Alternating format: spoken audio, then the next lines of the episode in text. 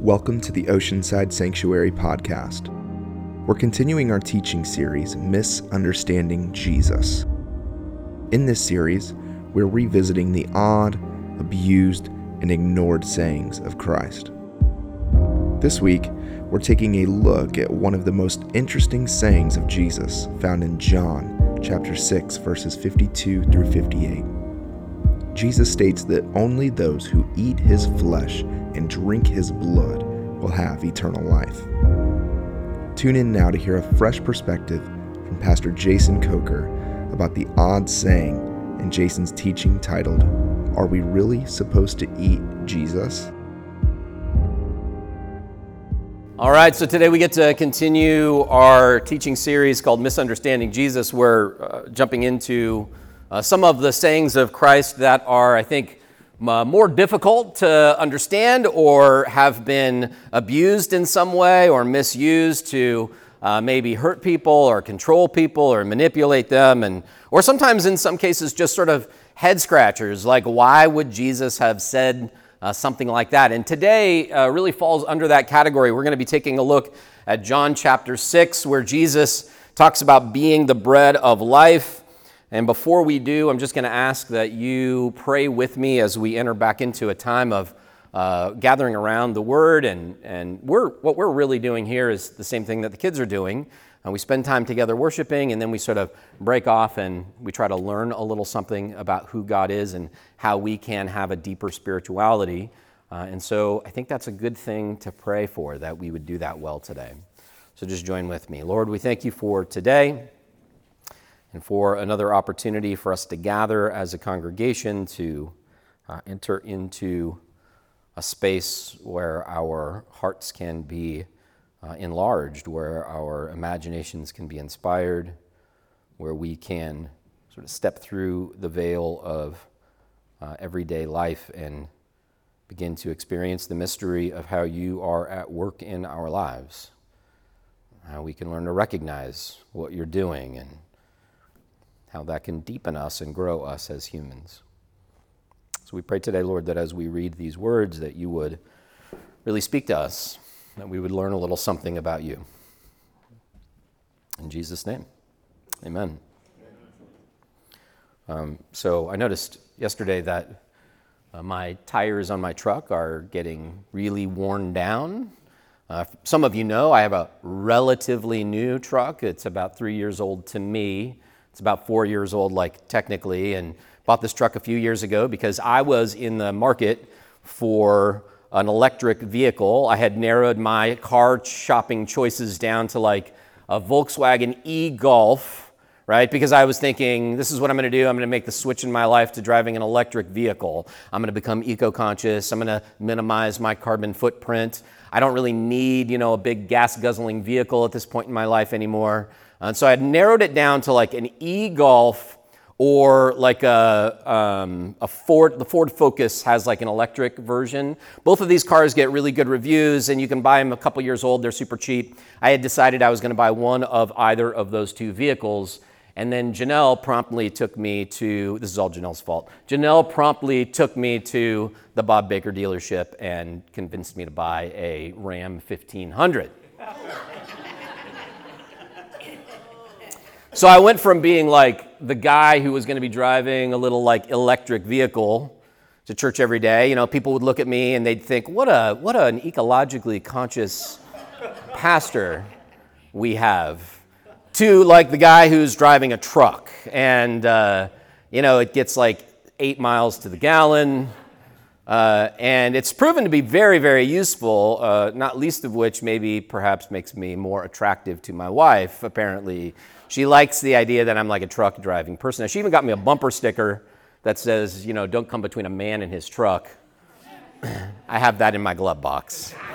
So, anyway, the point is, I'm driving this truck, and uh, it's been a few years now, and the tires are worn down like pretty pretty far. You know, it's not dangerous, but it's definitely come to the point where I need new tires. Now, uh, if if you have a Ram 1500 and it's time for new tires, of course that means it's time to go up a couple of inches in tire size. Uh, so I, I'm convinced that I need to go to like at least 33s or maybe 35s, which is going to require new wheels as well, because the wheels are going to need that little locking, you know, ring on the wheel to make sure that when I'm aggressively off-roading in like Baja, Mexico, that the wheels don't like come off the bead, right? If I'm going to be aggressively like off-roading in Baja, Mexico, that means I'm going to need a few other things too. Uh, I'm going to need a new like aftermarket uh, suspension system, pro- you know, preferably something that I can control from a dashboard inside my truck. And then it's Mexico, right? So the infrastructure down there is not quite as good. Uh, so I'm going to need a CB radio uh, so that I can get in touch with whoever I need to get in touch with. I, I'm convinced these are things that I need. These are not wants, these are needs. Some of you guys know the story of me uh, when I, the last time I had sort of a big jacked up four wheel drive. I was living in Utah, the middle of winter, and I, have told this story before. We, I drove my family, uh, including my very small children who were still strapped into car seats, up into a canyon in the middle of winter and got stuck up there. So, what I've learned from that experience is you need a bigger truck, right? So, this is where I'm going with this. Jesus has something to say about my desire for larger wheels and tires. Believe it or not, he really does. John chapter 6, verses 52 through 54 is one of my favorite passages of all time. It's one of my favorite passages because you often hear that Jesus was one of the greatest teachers ever. And this is my favorite passage to point to as proof to the opposite. Because Jesus actually is a terrible teacher in this particular passage. Uh, so let's read it together. We're not going to read the entire thing, but it will be familiar to you, and we're going to talk a little bit about the context. But what I want to do today is just start up in John 6, verse 52. If you have a Bible, you can turn there. If you don't, it's up on the screen. It says this The Jews then disputed amongst themselves, saying, How can this man give us his flesh to eat? And so Jesus said to them, Very truly I tell you, unless you eat the flesh of the Son of Man and drink his blood, you have no life in you. Now, we have just jumped midstream into a teaching of Christ where he is essentially saying to the people following him, You have to eat my flesh and drink my blood, otherwise, you can't live. What in the world is he talking about? I think it helps to understand sort of the bigger context.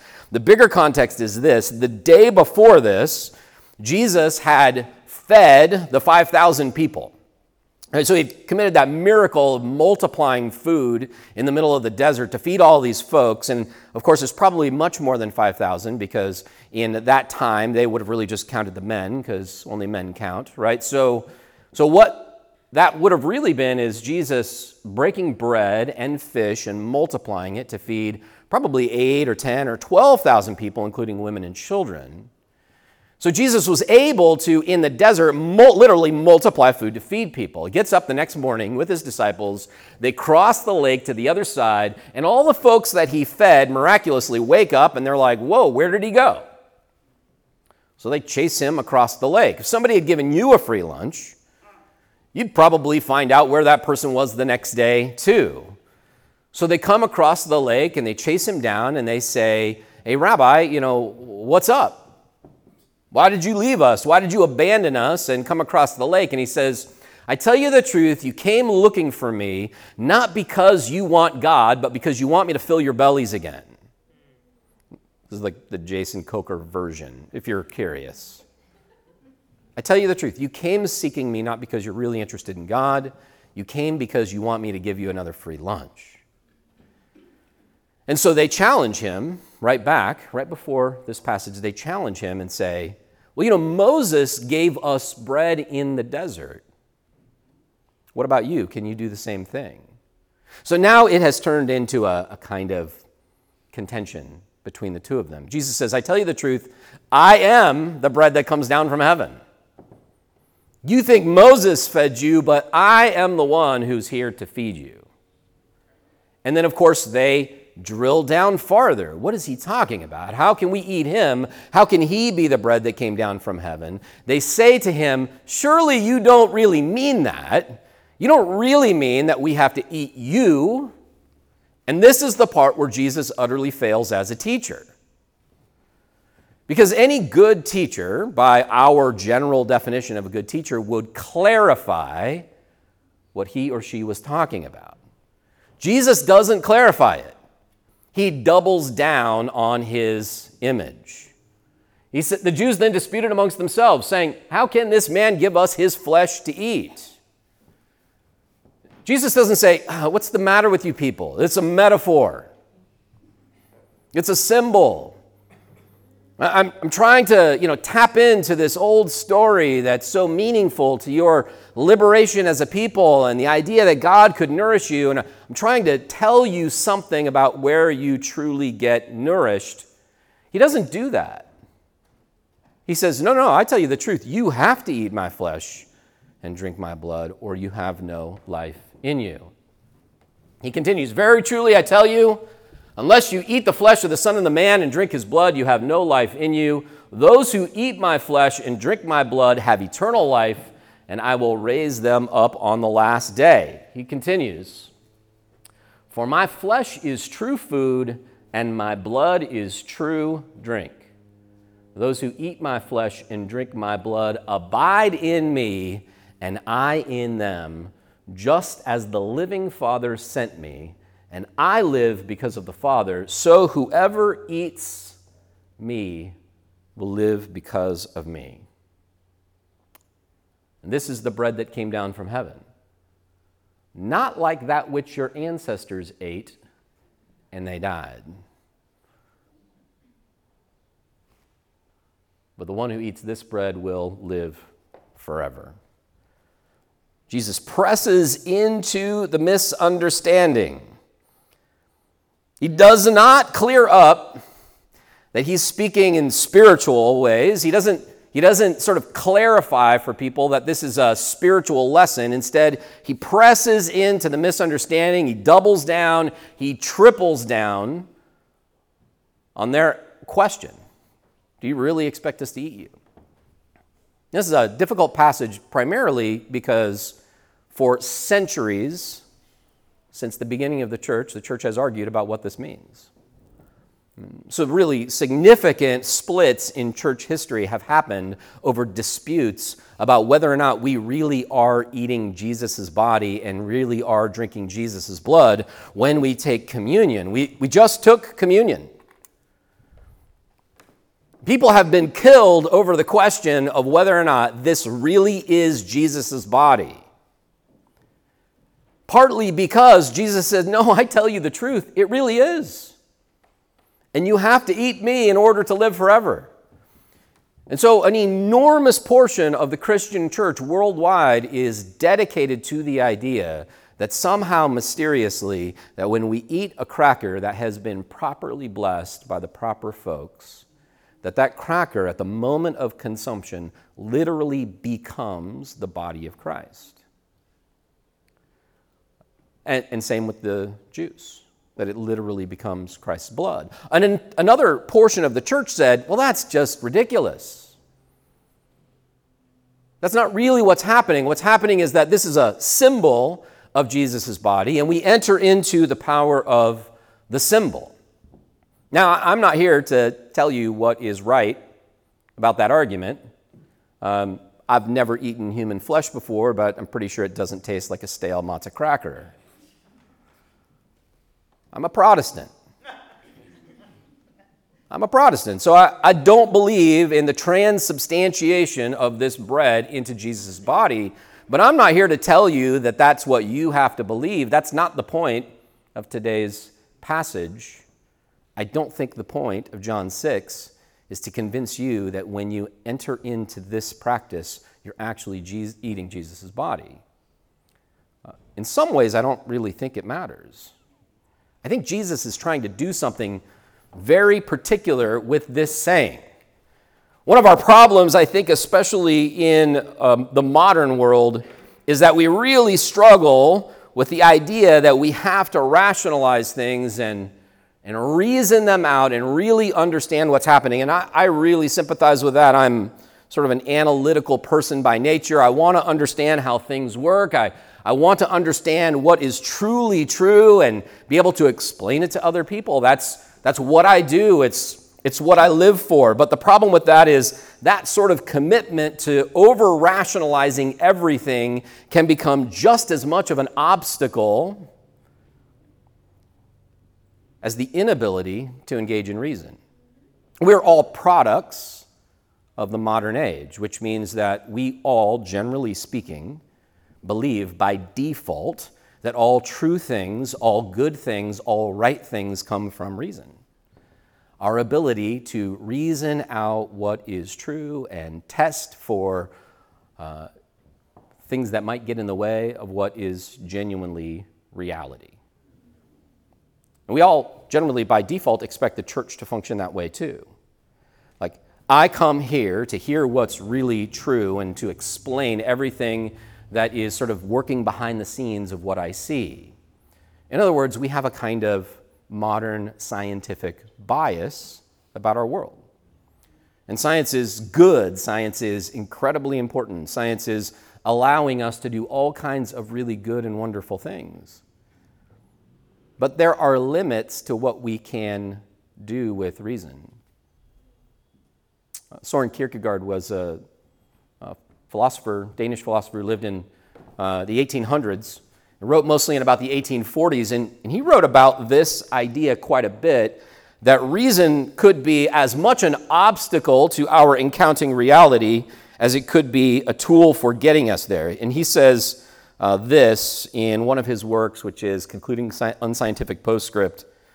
He says, Thinking can turn toward itself in order to think about itself, and skepticism can emerge. Now, he's not saying that skepticism is necessarily a bad thing. Skepticism can be terribly helpful and important. But he goes on to say, but this thinking about itself never accomplishes anything. This thinking about itself never accomplishes anything.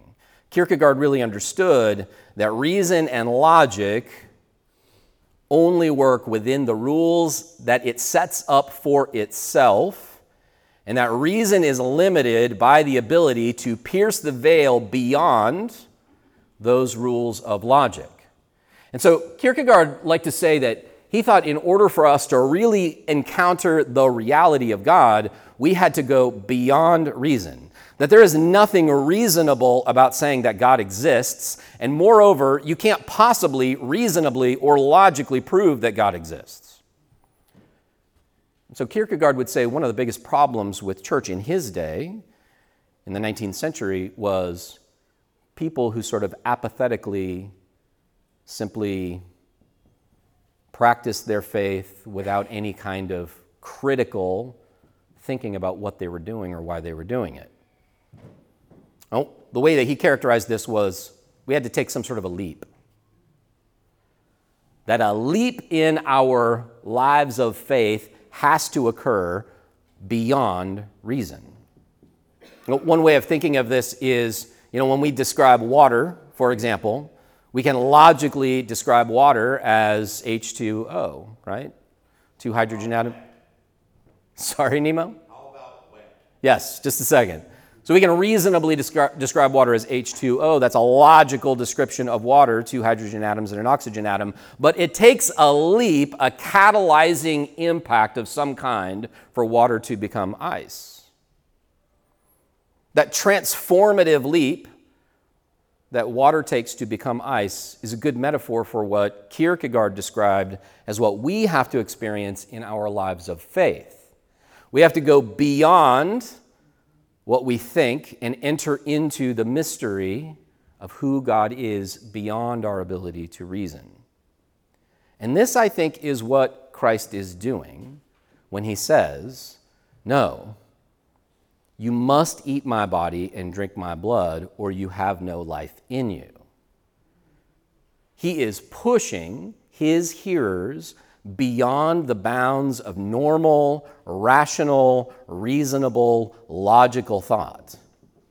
And rather than explaining it away, when they push back and they ask for clarification, reasonable, rational clarification, he insists no, this really is the bread from heaven. I really am the bread that you must eat in order to survive.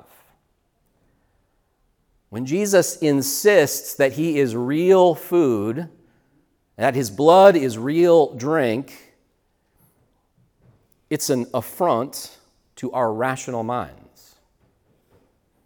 I think Jesus does this on purpose because our rational minds become an obstacle to encountering the reality that exists beyond everyday life. Ironically, science tells us this is true.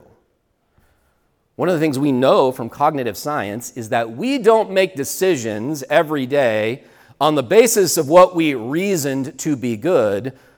On the contrary, we tend to rationalize the decisions we've already made because of our desires.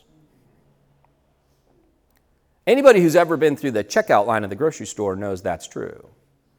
Right? What do they do when you go to the grocery store? Before you enter into the checkout portion of your purchase, you have to run the gauntlet of things that you don't really need. Because retail stores understand that if you have to stand there and wait in line, that if you look at the candy and the gum and the, you know, like the lighters that are made out of Disney characters or wh- whatever it might be, that suddenly you will be like, oh, I really need to have a Snickers right now. And then you will rationalize your desire until it makes sense to you, and then you'll buy it. This is why, like, TJ Maxx has taken this to the ultimate level, right? Now, you don't just go through like the two little lines on either side with stuff. You have to run the gauntlet of a maze of junk that nobody needs while you're in line at TJ Maxx. Every time I'm in line at TJ Maxx, I've got to buy a bag of popcorn or you know, like a new case for my iPhone or something. Because this is how our brains work. We don't live our lives reasonably or rationally. We live our lives out of our deep desires. We use our rational minds to give ourselves permission to do what we really want to do. Jesus is trying to break that cycle when he confronts us with the idea that we must eat his body and drink his blood. He's using a powerful image and insisting that it's true in order to cause us to rethink reality. Now, there's an entire realm of humanity that does that on a regular basis, and it's art. This is what good art does. Good art and literature and theater and dance. It bypasses our reasonable, rational minds and enters into that place of our desires and invites us into a transformative experience. We even have a word for what happens when artists enter into that reality beyond reason. We call it inspiration because something outside of the artist enters in and gives the artist a flash of genius or a flash of brilliance that comes from somewhere other than themselves. This is why artists are stereotypically tortured souls. Because artists can't control when that inspiration comes. It is not inherent to them. It is an outside catalyst that transforms them and transforms their work into something that they never really could have imagined something that changes us when we participate in it. Christianity really is more of an art than a science. Think about what we do. We come here, we sing songs, and we write songs. We come here and we open up this book that has been given a really beautiful leather cover and it's got gold bonding around the edges, but, but really what we have here is an ancient collection of poetry and mythology and apocalyptic images of where God is trying to drive history. This is art at its best in literary form, and when we enter into it and we read it and we engage in it, it transforms and changes us like any good art should. And in church, what we do here is we enter into that art form. When we take communion, we're participating in a kind of 2,000 year old performative art piece together. I don't know if you think that that cracker actually turns into the body of Jesus or not, But thinking about that cracker as the body of Christ and thinking about that cup as the blood of Christ disrupts our minds and allows us to enter in to this really powerful image. And that powerful image has the ability to transform us. That's why we do it.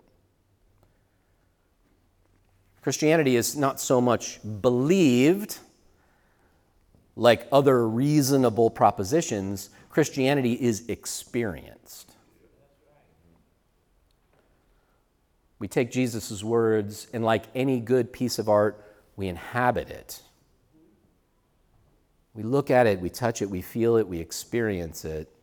Because in doing that, we experience a reality beyond what we can conceive of with our own minds and our own brains. This is what we do when we gather here. We invite you and each other into experiencing the mystery of God. That's why we have stained glass windows on the walls.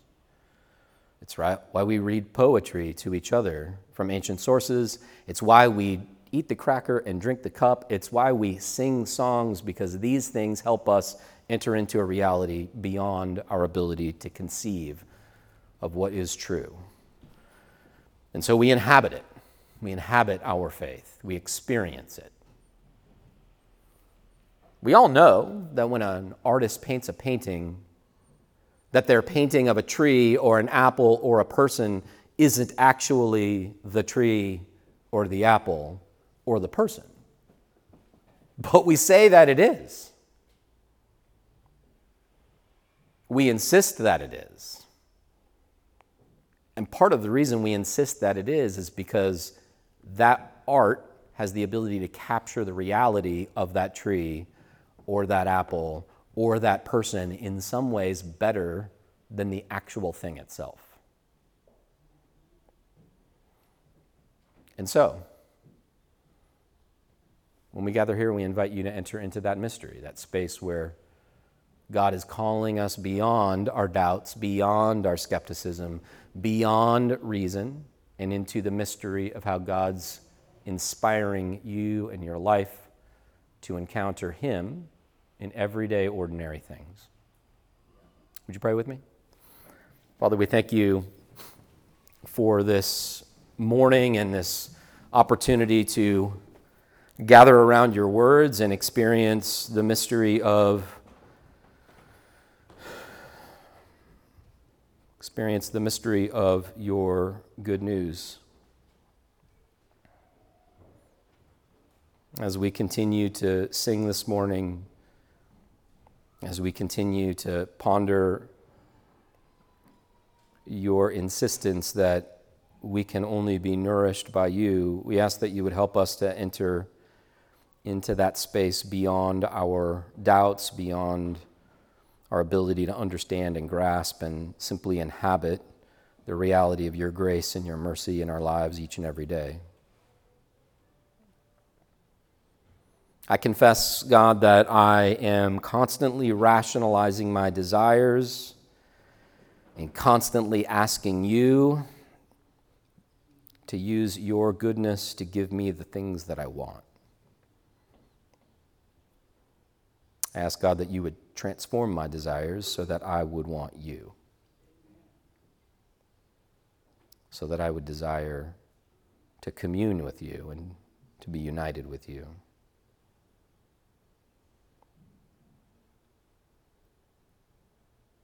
We thank you for your words in Jesus' name. Amen.